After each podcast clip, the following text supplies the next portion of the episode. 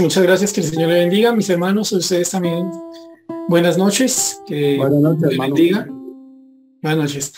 Mis hermanos, vamos entonces eh, ahora para continuar con nuestro tiempo de predicación, ¿les parece? Así que oramos. Padre bendito, Señor Dios, buenas noches. Y gracias te damos, Santo Señor, por este servicio, por este tiempo, Señor Celestial, que tenemos ahora de estudiar tu palabra, de escucharte, de recibir de tu parte el alimento espiritual, tu instrucción, corrección, lo que tú consideras mejor, Señor, para nosotros. Gracias, Señor. Y gracias, Dios Todopoderoso, porque lo que vamos a escuchar lo podemos entender en tanto tu Espíritu mismo nos lo enseña. Y gracias, Señor, porque lo que vamos a escuchar es lo que tú consideras necesario y útil para nosotros. Señor, Perdona nuestros pecados, nuestra maldad, las tantas formas como te ofendemos. Y por favor, síguenos limpiando con tu palabra. Señor, en tu misericordia, instruyenos y ayúdanos, Señor, para que la palabra que vas a sembrar en nosotros esta noche dé el fruto que tú quieres para gloria de tu nombre y entonces tener la vida, Señor, que tú quieres que nosotros tengamos. Gracias, Santo. En el nombre del Señor Jesús. Amén.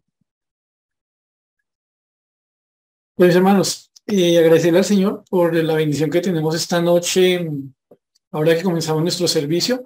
No obstante, me parece justo hacer una mención de un minutico, eh, un agradecimiento al Señor y una petición a ustedes para apoyo en oración, porque pues nuestro hermano Alex Daza junto con su esposa eh, con la ayuda del Señor van a asumir más responsabilidades en, el, en la iglesia, en los ministerios de la iglesia, entre ellas eh, estar al frente del grupo de adolescentes y como lo han notado esta noche, pues mi hermano Alex como tal también va a estar apoyándonos en la dirección. Entonces quiero pedirles que los tengan muy presente, eh, presentes en sus oraciones, que estén orando por ellos y voy dejando este paréntesis por aquí. Más, entrando en el tema de la enseñanza esta noche, mis hermanos, quería proponerles una pregunta para que ustedes le echen cabeza ahí en sus lugares. La pregunta es, ¿qué tan importante es tener razones correctas al momento de obrar? La pregunta es, ¿qué tan importante les parece a ustedes que uno tenga razones o motivos correctos al hacer algo? ¿La motivación importa? Esta pregunta obedece en parte a lo que ya de tiempo atrás conocemos todos los presentes, eh, si me permite decirlo de alguna manera, la automatización de las cosas, como eh, las máquinas eh, han tomado la forma como el hombre hace las cosas, la imitan y la hacen más eficiente. Eh, en una fábrica donde antes tendrían, por decir algo, 10 personas eh, elaborando un carro, ahora se tiene un solo robot. Y lo que el robot hace es imitar lo que hacían estas 10 personas, eh, haciéndolo más rápido, haciéndolo con más fuerza, con más precisión. Y para algunas personas, pues esta época de, la automatización, de, del ingreso de, del robot sustituyendo al hombre, pues ha traído un montón de ventajas, pero también un montón de desventajas, ¿no? Eh, por hablar de la calidad en los productos por un lado y por el lado opuesto, pues el montón de personas que han perdido sus trabajos, ¿no? Pero tal vez algo de lo que no se habla mucho es de lo que implica esta automatización y no me refiero solo aquí a la parte empresarial, las cadenas de producción, me refiero en sí a lo que parece ser una pérdida de la motivación al hacer las cosas. Listo para hacer un carro lo entendemos y ya nos lo aguantamos. Pero pareciera, repito, que cada día más la visión autómata de hacer las cosas por hacer las cosas, de que las cosas parezcan estar bien hechas como todo lo que importa. No importando por qué se hace, eh, no importando la motivación de la labor, sino solamente que quede bien hecha. Y les repito, no lo dejemos solamente en el escenario empresarial, pongámoslo en el escenario del día a día. Eh, pongámoslo en acontecimientos cercanos. Eh, aunque aquí apelando un poco a la historia, pues conocemos eh, batallas que se perdían cuando los ejércitos estando enfrentados tenían una de las dos partes de la siguiente circunstancia. Oigan, nos mataron al rey. Oigan, nos mataron al caudillo que está al frente de nosotros en la batalla. ¿Y qué tendría que pasar en esos casos? Se desmotivaban los soldados, bajaban completamente su deseo de luchar y ahora de lo que se ocupaban ya no era de luchar por su rey como, como grupo, sino que ahora cada quien se ocupaba de su vida y comenzaban a huir y se producían las grandes masacres en medio de esas retiradas porque habían perdido la motivación, porque habían perdido su rey.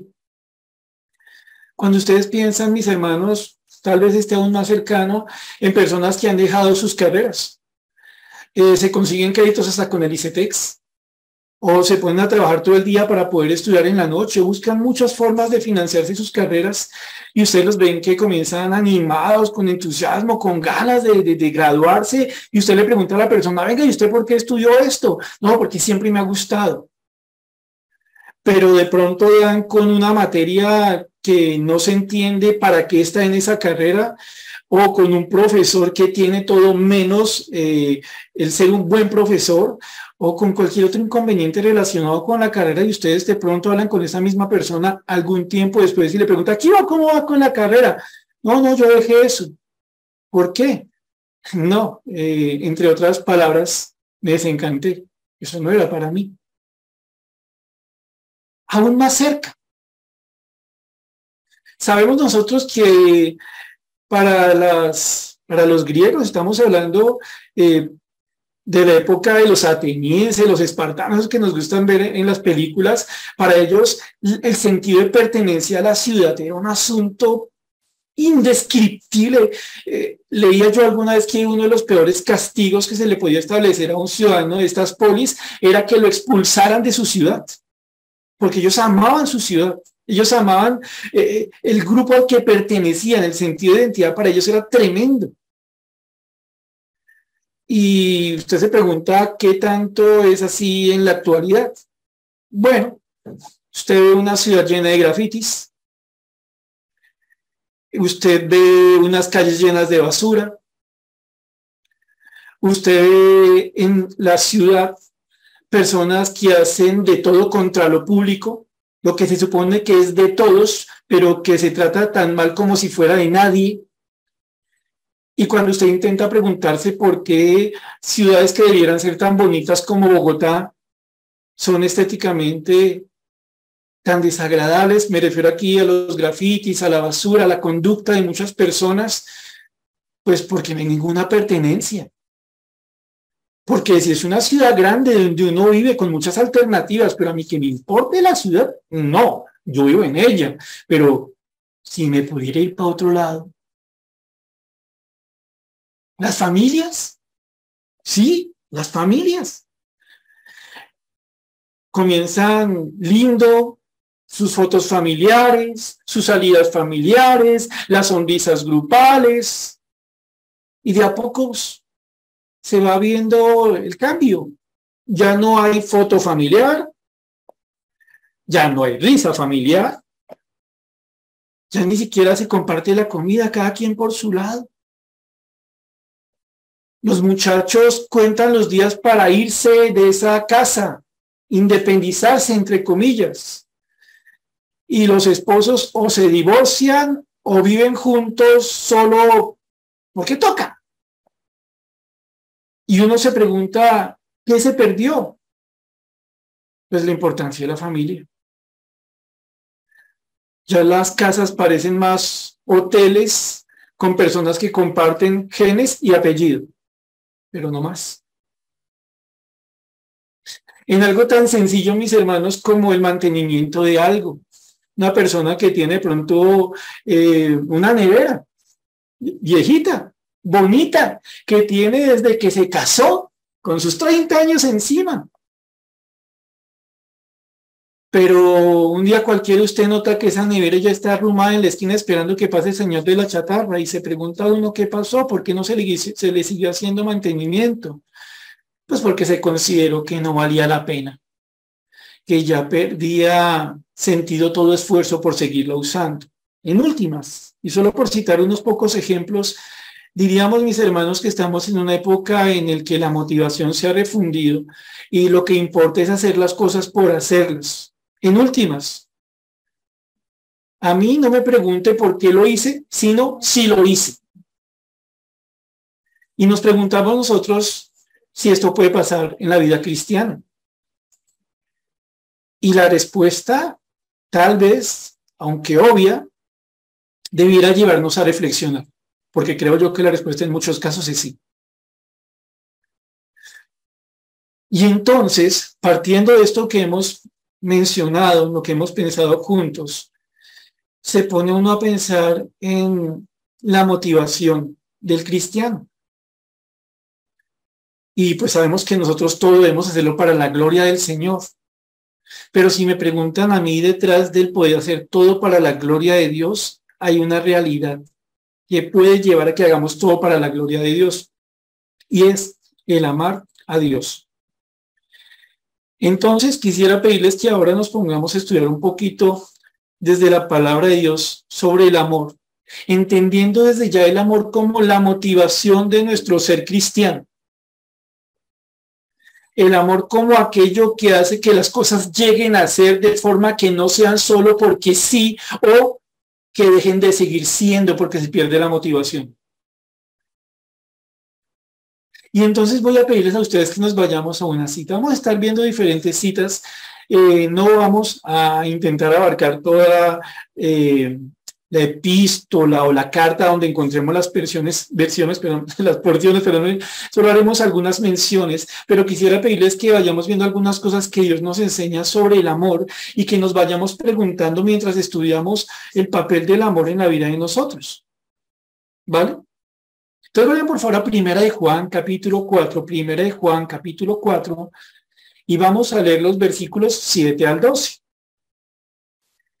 Esta porción no tiene todo lo que nos enseña el Señor por medio de Primera de Juan eh, respecto del amor, pero sí nos permite tomar algunos elementos dentro de este tema que estamos arrancando, al amor como motivación, como la razón correcta. Recordemos, mis hermanos, ahora que vamos a leer primero Juan capítulo 4, 7 al 12, algunas cosas. Esta epístola, eh, aunque no se dice claramente que es escrita por Juan y a quien la escribe, se sabe por la forma en que está escrita ciertas expresiones que tiene en su interior que corresponden a la forma en que escribía el apóstol Juan. Por otro lado, se cree que esta epístola está escrita algunos dicen hacia el año 70, antes de la destrucción del templo. Otros dicen, no, eso tuvo que ser alrededor del año 85-90. En todo caso, el apóstol Juan, cuando escribe esto, ya es un apóstol con muchos años. Posiblemente para ese momento ya es el último de los apóstoles. A los demás los han matado. Lo que se cree por tradición es que Juan es el único de los apóstoles que no muere martirizado, muere de viejito. Claro, conociendo la cárcel en Patmos o el haber sido desplazado a Patmos. Ahora, Juan va a escribirle esta carta a un grupo de hermanos para, entre otras cosas, llevarles a pensar lo que significa ser verdaderamente salvos, lo que significa tener la vida misma de Dios en uno, es decir, tener vida eterna. Dios por medio del apóstol Juan les va a poner a ellos a pensar en cosas como Jesucristo vino a la tierra, se hizo hombre, siendo Dios para morir por los pecados. 100% hombre, 100% Dios. En la tierra, encarnado para morir por los pecados. Hermanos que escuchan esta carta, diría Juan, recuerden, la evidencia de que se tiene la vida de Dios, la vida eterna, de que se es salvo partiendo de creer en Jesucristo, está en que ahora se puede y se quiere amar a Dios y consecuentemente a los hermanos, a los otros hijos de Dios. Recuerden, hermanos, quien tiene la vida eterna necesariamente aprenderá que el pecado ya no es una forma de vida, sino algo contra lo que se batalla. Y esto en gran manera, porque ahora sí, con esa vida eterna hay un deseo, hay un anhelo, hay un esfuerzo por guardar la palabra de Dios. ¿Por qué el Señor envía esto a través del apóstol Juan a estos hermanos? Entre otras cosas, y ya vamos a leer la, la porción que les anuncié, porque a esta iglesia la estaba atacando una herejía. Los inicios de lo que se conoce como el gnosticismo el conocimiento, entre comillas. Una herejía que, entre otras cosas, enseñaría, mire, lo que importa no es una fe viva, lo que importa es el conocimiento que se alcanza por medio de una iluminación rara que solo ciertos hombres alcanzan. No, no, no, no, eso no es para todo el mundo, es para los iluminados. para los que sí son cristianos, pero tienen una iluminación especial a los iniciados. Estos gnósticos, que se suponían cristianos, pero que no lo eran, adicionalmente dirían, no, mire, entienda una cosa, el cuerpo es malo, el espíritu es bueno. Por ende, no tiene sentido que Jesucristo haya tomado un cuerpo humano. ¿No es que el cuerpo es malo? Lo que pasa es que en algún momento Dios vino sobre un hombre. Cuando Jesús es bautizado, Cristo desciende sobre él. Y cuando Jesús va a morir, Cristo se va. Ellos hacen un enredo terrible para poder cuadrar su mentira con la verdad de Dios. Entonces, no, Dios, Jesucristo no pudo tener un cuerpo. Un Dios no se rebajaría eso. Y claro, como el cuerpo es lo malo y el espíritu es lo bueno, pues se puede pecar, porque lo que se hace con el cuerpo no afecta el espíritu. Y en este contexto de cosas mencionado a muy grandes rasgos, es que entonces aparece un conjunto de enseñanzas en la epístola primera de Juan. Y como les decía, quiero que dentro de esas evidencias nos centremos en una como motivación del verdadero creyente, del que realmente es salvo. Y entonces nos vamos al versículo 7 y leemos versículos 7 al 12. Dice así, amados, amémonos unos a otros, porque el amor es de Dios. Todo aquel que ama es nacido de Dios y conoce a Dios. El que no ama no ha conocido a Dios, porque Dios es amor. En esto se mostró el amor de Dios para con nosotros, en que Dios envió a su Hijo unigénito al mundo para que vivamos por él. En esto consiste el amor, no en que nosotros hayamos amado a Dios, sino en que Él nos amó a nosotros y envió a su Hijo en propiciación por nuestros pecados. Amados, si Dios nos ha amado así, debemos también nosotros amarnos unos a otros. Nadie ha visto jamás a Dios. Si nos amamos unos a otros, Dios permanece en nosotros y su amor se ha perfeccionado en nosotros. Recuerden, mis hermanos, estas son palabras del Señor por medio del apóstol Juan a un grupo de personas a las que por un lado había que ayudarles a comprender qué hay en un verdadero creyente y por otro lado cosas que debían saber para no dejarse llevar de una herejía en la que se podía hacer lo que se quería, en la que se podía pensar lo que se quería. Y entonces, cuando vemos esto, mis hermanos, retomando el versículo 7, pensando en este anciano que les está escribiendo unos cristianos, les dice, amados,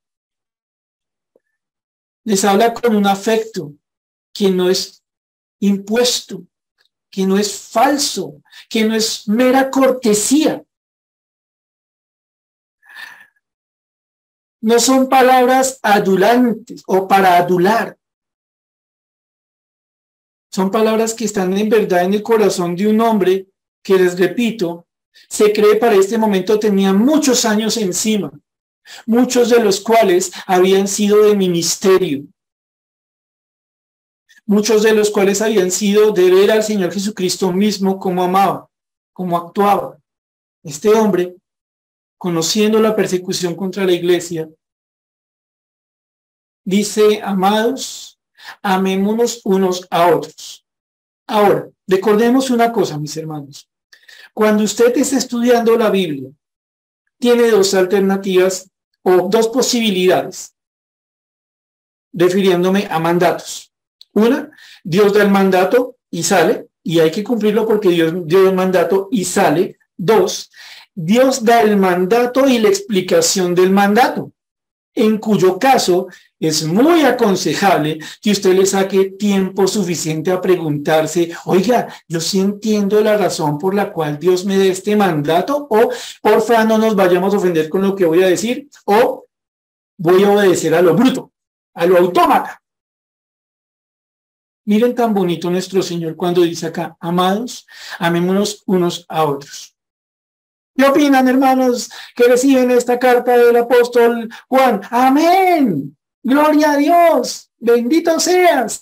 Claro, Señor, nos amaremos los unos a los otros. Siempre y cuando sean de los que me aguanto. Siempre y cuando sean de aquellos que me tratan bonito, pues voy a tratarlos bonito. Siempre y cuando sea aquellos con los que me gusta andar. Y entonces el Señor aquí se miren, hermanos, hay un mandato ámense los unos a otros. Piensen lo siguiente, porque el amor es de Dios. Todo aquel que ama es nacido de Dios y conoce a Dios. Ahora, vamos a hacer una inversión. Vamos a poner al revés el argumento para que lo veamos de otra manera. Porque el amor es de Dios. ¿Listo? El amor de Dios es la base. Ahora, todo aquel que no ama no es nacido de Dios y no conoce a Dios. Repito, todo aquel que no ama no es nacido de Dios y no conoce a Dios. Y en ese momento eh, el, orgullo espiritual hongo y dice, no, no, no, no, pero un segundo, no me confunda las cosas. Yo sí amo a mi Señor. Yo sí amo a Dios. Y lo amo porque Él me dio nacer de nuevo. Y lo amo porque lo conozco. Lo que pasa es que este es un asunto Dios conmigo, migo con Dios. Aquí no tengo espacio para pecadores para los que me caen mal, para los que me tratan feo, para los que no ríen conmigo, para los que me llaman la atención, para los que no me llevan la corriente, para ellos, para ellos no hay espacio en esta relación con Dios. Ojo mis hermanos, porque como les dije desde hace un momento, esta epístola, entre otras cosas, es la respuesta contra unos herejes a los que el amar al prójimo no les importaba. Ellos buscarían solo una iluminación personal, un asunto egoísta, un supuesto conocer a Dios adentro de ellos creyéndose más que los demás. Ellos pensarían en una relación con Dios en la que el prójimo no tendría ningún lugar salvo que uno pudiera cosificar al prójimo. Es en ese contexto en el contexto en el que Dios dice, mire, un verdadero creyente entiende que el amor es de Dios.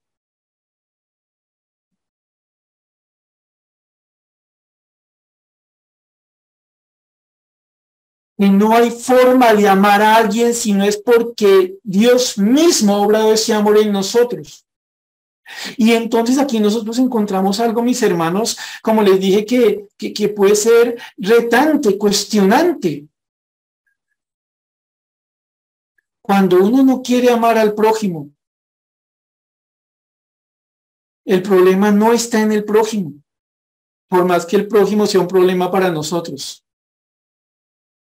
El problema está más abajo, más en las raíces.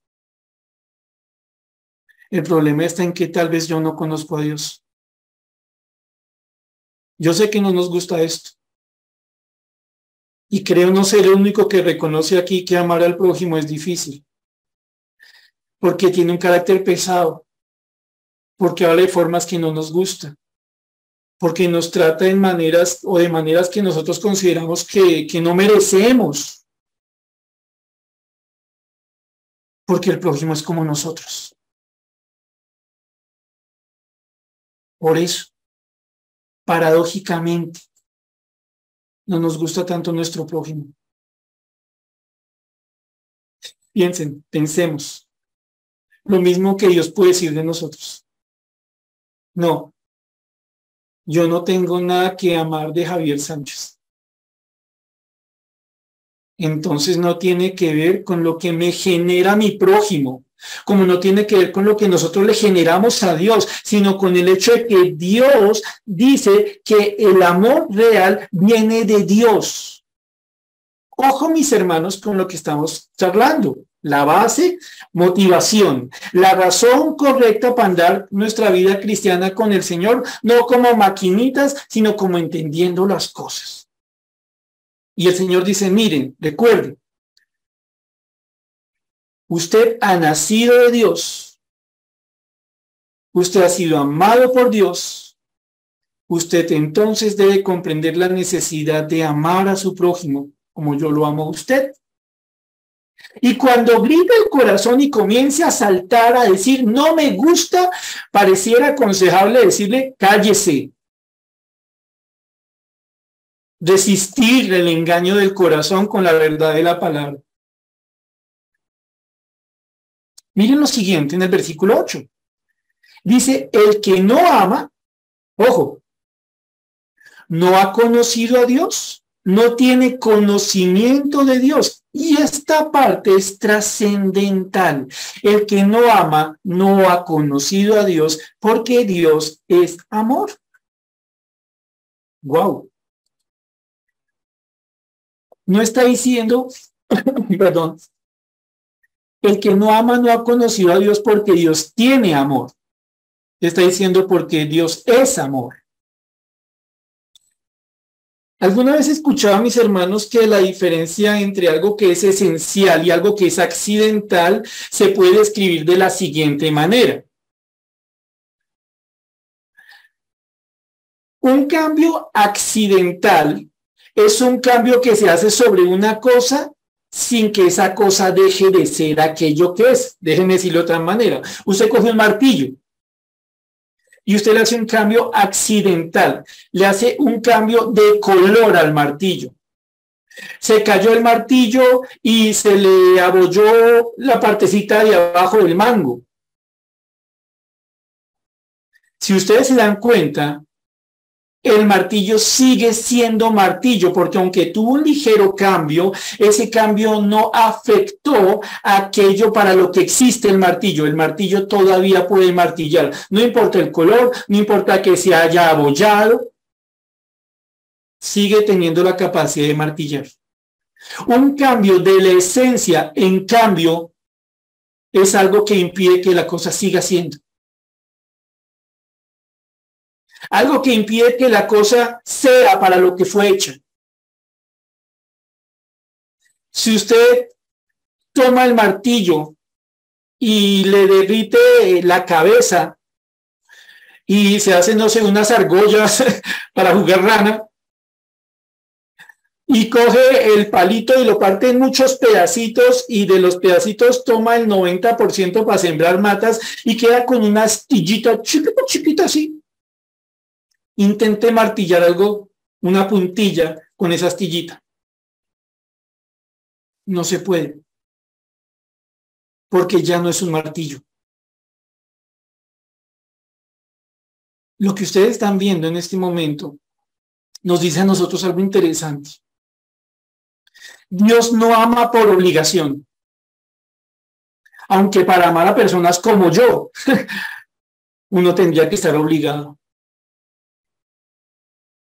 ¿Por qué amas Dios? Porque es de su esencia. Si Dios dejara de amar, dejaría de existir. Y eso es imposible. ¿Me hago entender? Es de la esencia de Dios el amar. Dios no tiene amor, Dios es amor. Dios no tiene justicia, Dios es justo, Dios es santo. Es de, de su naturaleza. No le podemos quitar esto al Señor y pensar que Él sigue siendo Dios. Ojo, vincúlenlo con lo que acabamos de leer. El Señor nos dice, oiga, recuerden, ustedes han nacido de nuevo, tienen que amarse los unos a los otros, porque aquel en quien ustedes han creído les ha dado amor, de él viene el amor. Nunca pudieron ustedes aprender a amar a no ser por un Dios que es amor y les dio ese amor. Pero una vez ustedes recibieron el amor de Dios en la persona de Jesucristo, la opción de amar desapareció. Y ahora amar para nosotros se convierte en algo muy parecido a una necesidad. Porque es que la vida misma de Dios está en nosotros. Cuando pensamos en recibir la vida eterna, estamos hablando de recibir la vida de Dios en nosotros. Entonces aquí dice aquí el Señor algo que, que, tiene que movernos el piso y ponernos a pensar. Cuando usted dice que yo no quiero amar a tal persona o a tal otra, debe entender que en el fondo lo que está diciendo es, yo quiero actuar como no conociendo a Dios. Wow, tal vez no lo conozco y por eso pienso que no amar es una opción. Esposa, esposa, hijo, hija, madre, hijo,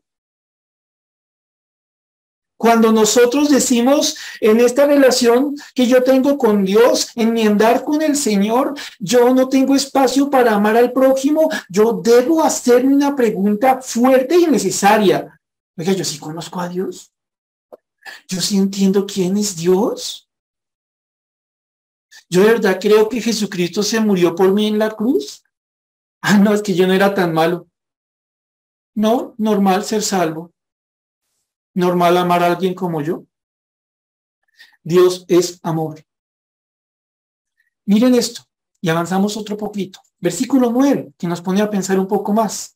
En esto se mostró el amor de Dios para con nosotros, en que Dios envió a su Hijo unigénito al mundo para que vivamos por Él. Ojo, miren cómo aquí contesta el Señor a esa herejía del gnosticismo. No, Jesucristo sí vino, y sí vino a esta tierra, al mundo de los que tienen cuerpito. Aquí estuvo el Señor Jesús y tomó forma de siervo y se hizo hombre como nosotros. Pero miren algo interesante, lo que dice, dice, en esto se mostró, literalmente, en esto se puso en evidencia, se hizo evidente el amor de Dios. ¿Hacia quiénes? Hacia nosotros. Listo. Esa parte me gusta, ¿no? ¿Cómo no me va a gustar que Dios me ame? Pues, obvio. Bueno, decoren en el contexto que está esto. En esto se evidenció el amor de Dios para con nosotros, en que Dios envió su Hijo unigénito al mundo para que vivamos por Él. Dos cosas aquí a recordar.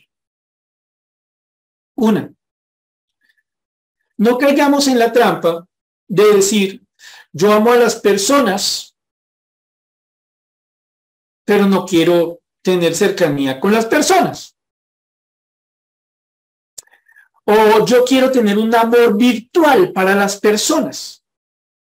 Porque a la luz de lo que ustedes y yo estamos viendo en esta noche, el amor de Dios, el amor que es Dios, necesariamente se demuestra, se evidencia hacia alguien distinto a uno mismo. No solo eso, el amor de Dios, que es Dios, se evidencia hacia otro, hacia alguien que no es uno mismo, con un propósito, con una finalidad. Ustedes notan en este versículo, aunque Dios es amor, Dios no ama por amar. Miren el para qué al final del versículo. En esto se mostró el amor de Dios para con nosotros, en que envió, Dios envió a su Hijo unigénito al mundo. Mire, podría dejarlo ahí, pero no queda ahí, para que vivamos por Él. ¿Lo nota? Y entonces usted y yo nos preguntamos aquí, nosotros nos hacemos una pregunta. Yo digo allá como, como en un diálogo interno, eh, bueno, yo sí amo a las personas, ¿para qué? Lo que pasa es que yo no estoy ahí muy de, demostrar eso en el amor, y yo no estoy mucho para esas cosas, yo con eso no la voy, mi carácter no la va con eso. Un momento. Si usted dice que ama a otro, pero no se lo quiere demostrar, ¿cómo quiere que su amor haga un fruto en esa persona? ¿Cómo quiere que su amor tenga un resultado en esa persona? ¿Cómo lograr el resultado de una semilla que no se quiere sembrar? ¿Me hago entender? Ahora, no tenemos algo más, mis hermanos, cuando estamos mirando este tema. Esto no tiene que ver con que entonces somos el festival del meloseo. Aquí entre nos, yo me acuerdo eh, hace años, cuando escuchaba esto del amor de Dios, a mí me da como, uy, así como, mmm, eso me suena a vallenato, eso me suena a acuario estéreo, eso me suena a balada romántica, uy. Porque es que una de las cosas que más nos afecta al momento de pensar en mostrar el amor y en la necesidad de que el amor tenga un fruto, es que nosotros no entendemos el amor de Dios. Y entonces asociamos el amor de Dios con cualquier cosa con el amor del chino que acaba de conocer a su china y llevan cinco minutos de diálogo romántico, ella con sus 12 añitos, él con sus 13 añitos, sentados ahí echando el en Popsi y el muchacho con la finalidad de ganar el amor de ella, le invita a mirar al cielo y le señala con su dedo derecho, mira, ¿ves la luna? Yo la bajaría por ti eso sí importa el maremoto.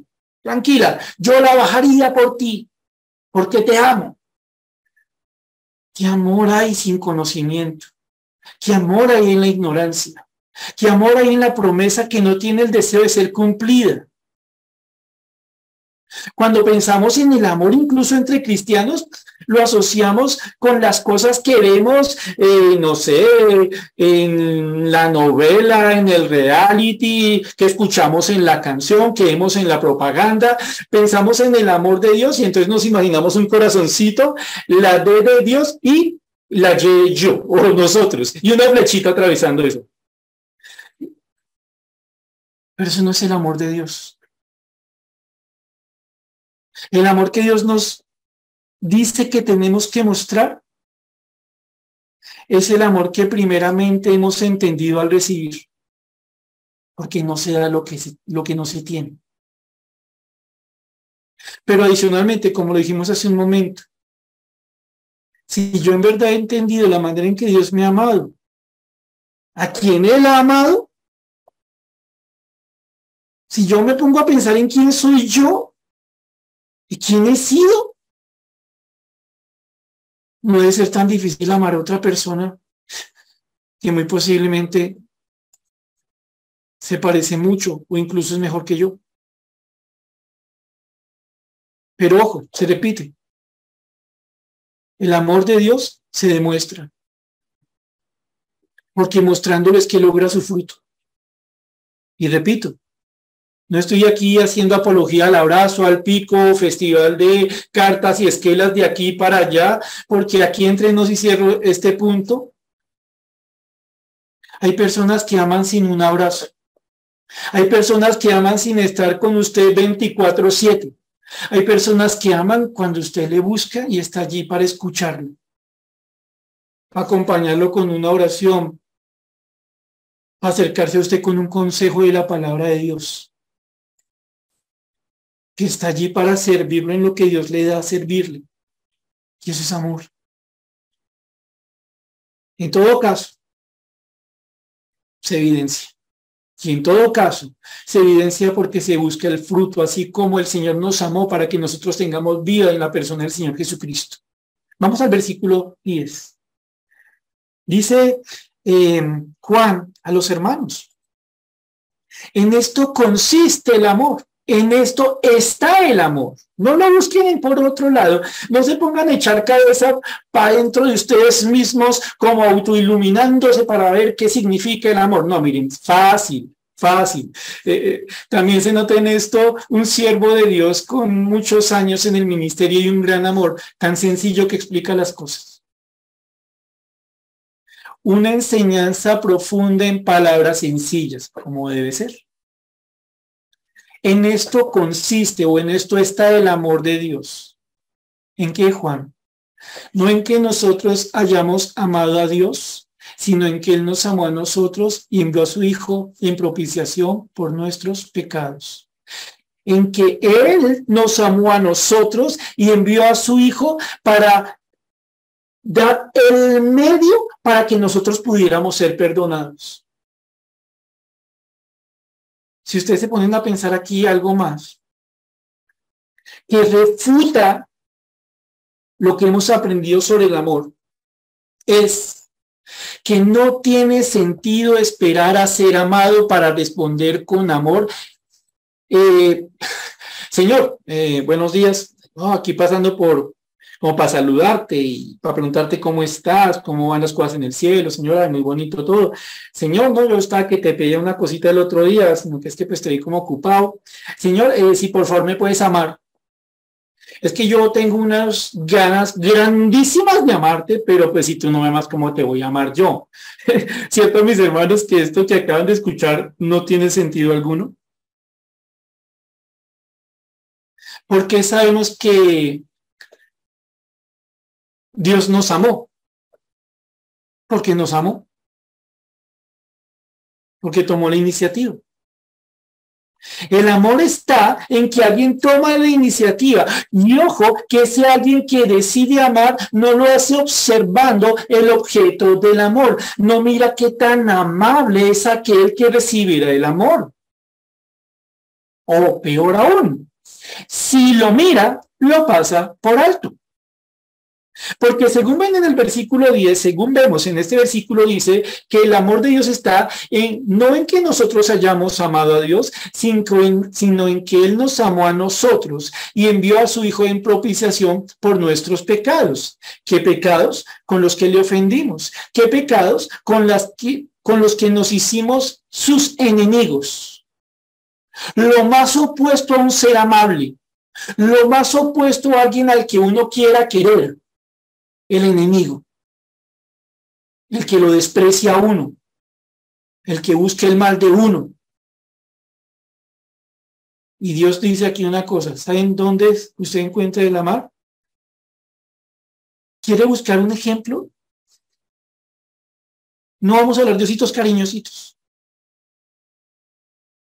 Mire la historia que está en la Biblia y vea un santo, el único santo viniendo a esta tierra por causa del amor, a dar su vida por quienes le odiaban, por quienes se reían de él en la cruz, por quienes le despreciaron. Y uno dice, sí, es que esos judíos, esto y aquello, mis hermanos, si hubiéramos vivido en ese momento, habríamos hecho lo mismo.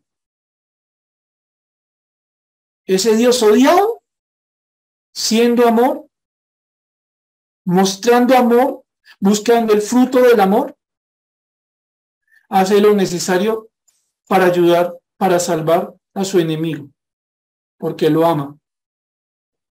Pero no por lo que es su enemigo, no porque el enemigo sea amable, es su enemigo, sino porque Dios ama y para Dios no hay otra opción. Y no hay contradicción entre el Dios justo y el Dios santo. Aquí no hay contradicción, aunque no vamos a hablar de eso en este momento.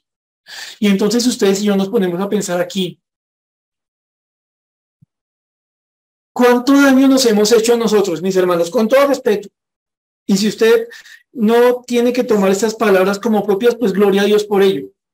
Pero cuánto daño nos hemos hecho y le hemos hecho a otros diciendo neciamente, cuando el otro me ama, yo le amo. Cuando el otro me trate como me merezco, como quiero que me trate, pues yo comienzo a amar. Y la Biblia lo que nos muestra es todo lo contrario, tome la iniciativa.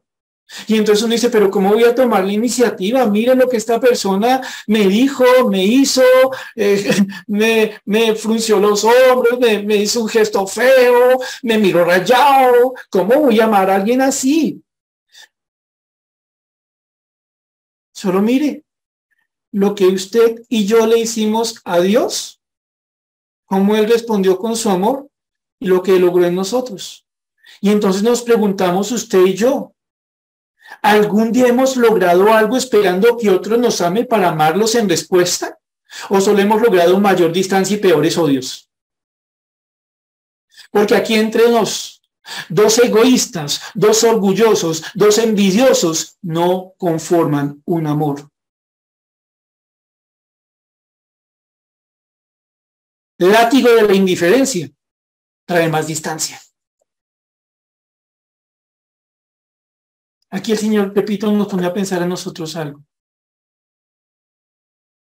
Comprender que el que ama debe estar dispuesto a tomar la iniciativa.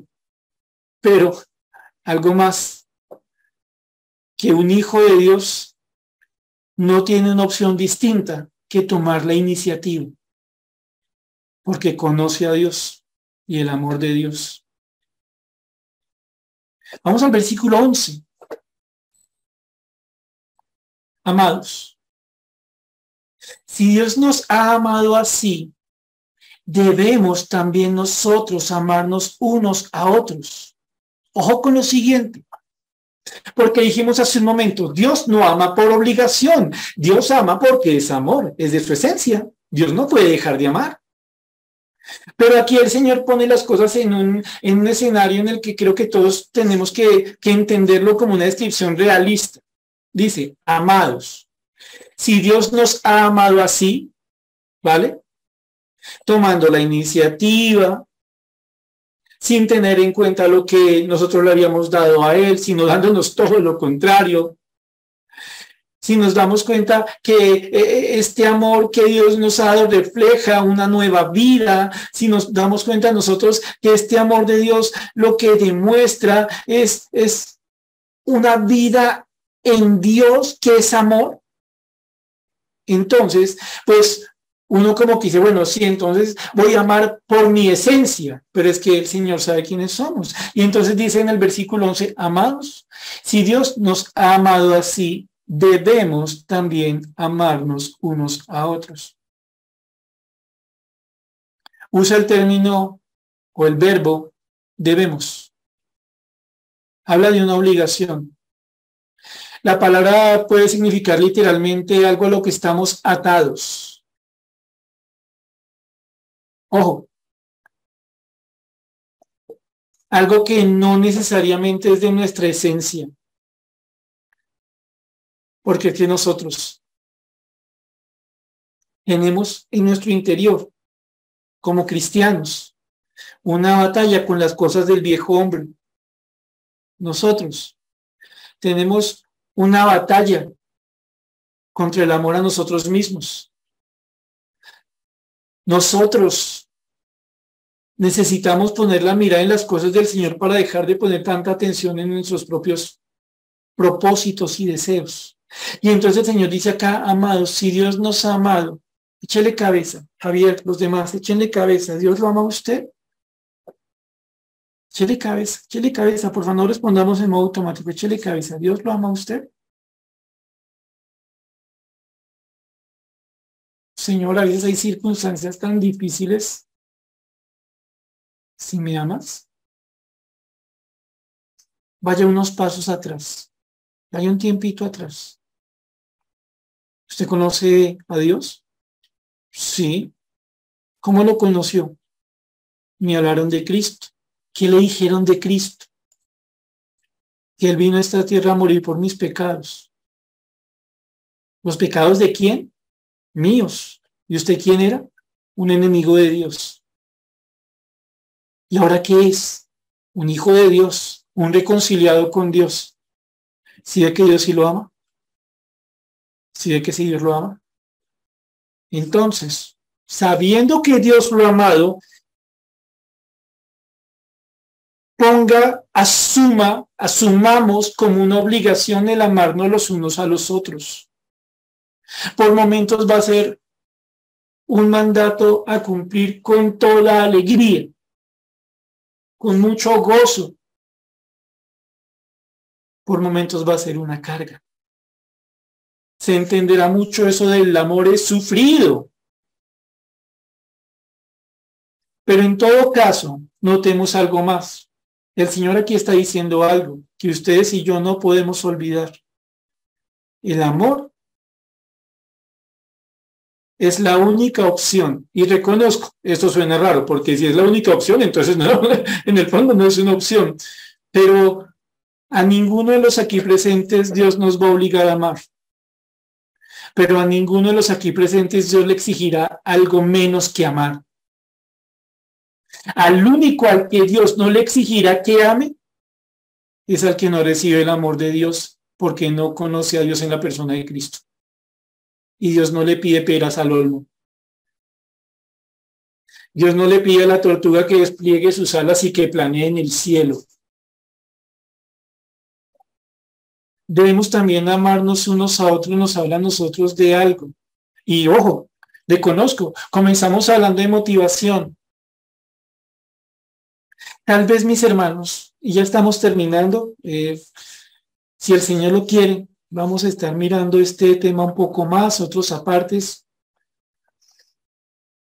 Cuando nosotros pensamos en la motivación, y nos ponemos a pensar que la motivación para vivir una vida cristiana correcta es el mostrar el amor de Dios, amando a Dios y amando a nuestro prójimo, pensando en todo lo que hemos estudiado hoy, lo que hemos visto hoy, pues obviamente viene sobre nosotros algo como una carga, ¿no? Como algo pesado, como algo muy difícil. Pero descansamos un poco cuando Dios nos hace pensar a nosotros. Yo no le estoy diciendo que ame a su chino, a su china, a su mamá, a su papá, a su esposa, a su hermano de la iglesia con su amor? Porque su amor no es amor. Porque el amor es de Dios. Porque el amor es Dios.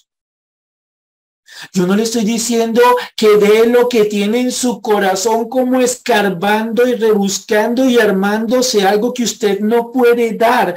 Yo lo que le estoy mandando es que recuerde y entienda lo que yo he hecho por usted. Que se quite la venda de los ojos según la cual amar es una opción.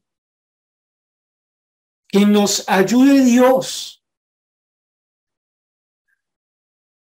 Porque cuando nosotros no queremos amar en el amor de Dios, amamos a nuestra manera y hacemos de los demás simples objetos de nosotros mismos. Los demás en el fondo ya no nos importan, como el gnóstico que enseñaba eh, su basura para el, para el creerse muy iluminado, el muy pilo, el que sabía mucho cuando no sabía nada, como clásico hereje. Cuando pensamos en esta palabra de amar, repito, bombardea la cabeza un montón de conceptos cerrados sobre lo que significa amar y el Señor dice, mire, no se enrede. Piensa en la cruz.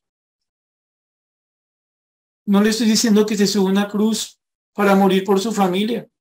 Ya no es necesario. Nunca lo hubiera podido hacer. Yo quiero que se niegue usted mismo Tome su cruz cada día y entienda que los que usted tiene a su lado son como usted.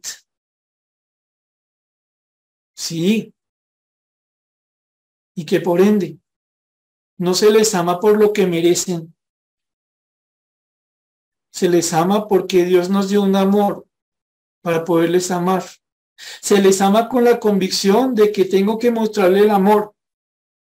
Porque si no muestro ese amor, ¿Qué fruto pretendo? Señor, yo te pido que cambies a mi chino, que cambies a mi mamá, que cambies a mi esposo, que cambies a mi esposa, pero no voy a dar del amor que tú me diste. Haz tú el cambio, aunque yo me oponga. No tiene sentido, ¿cierto?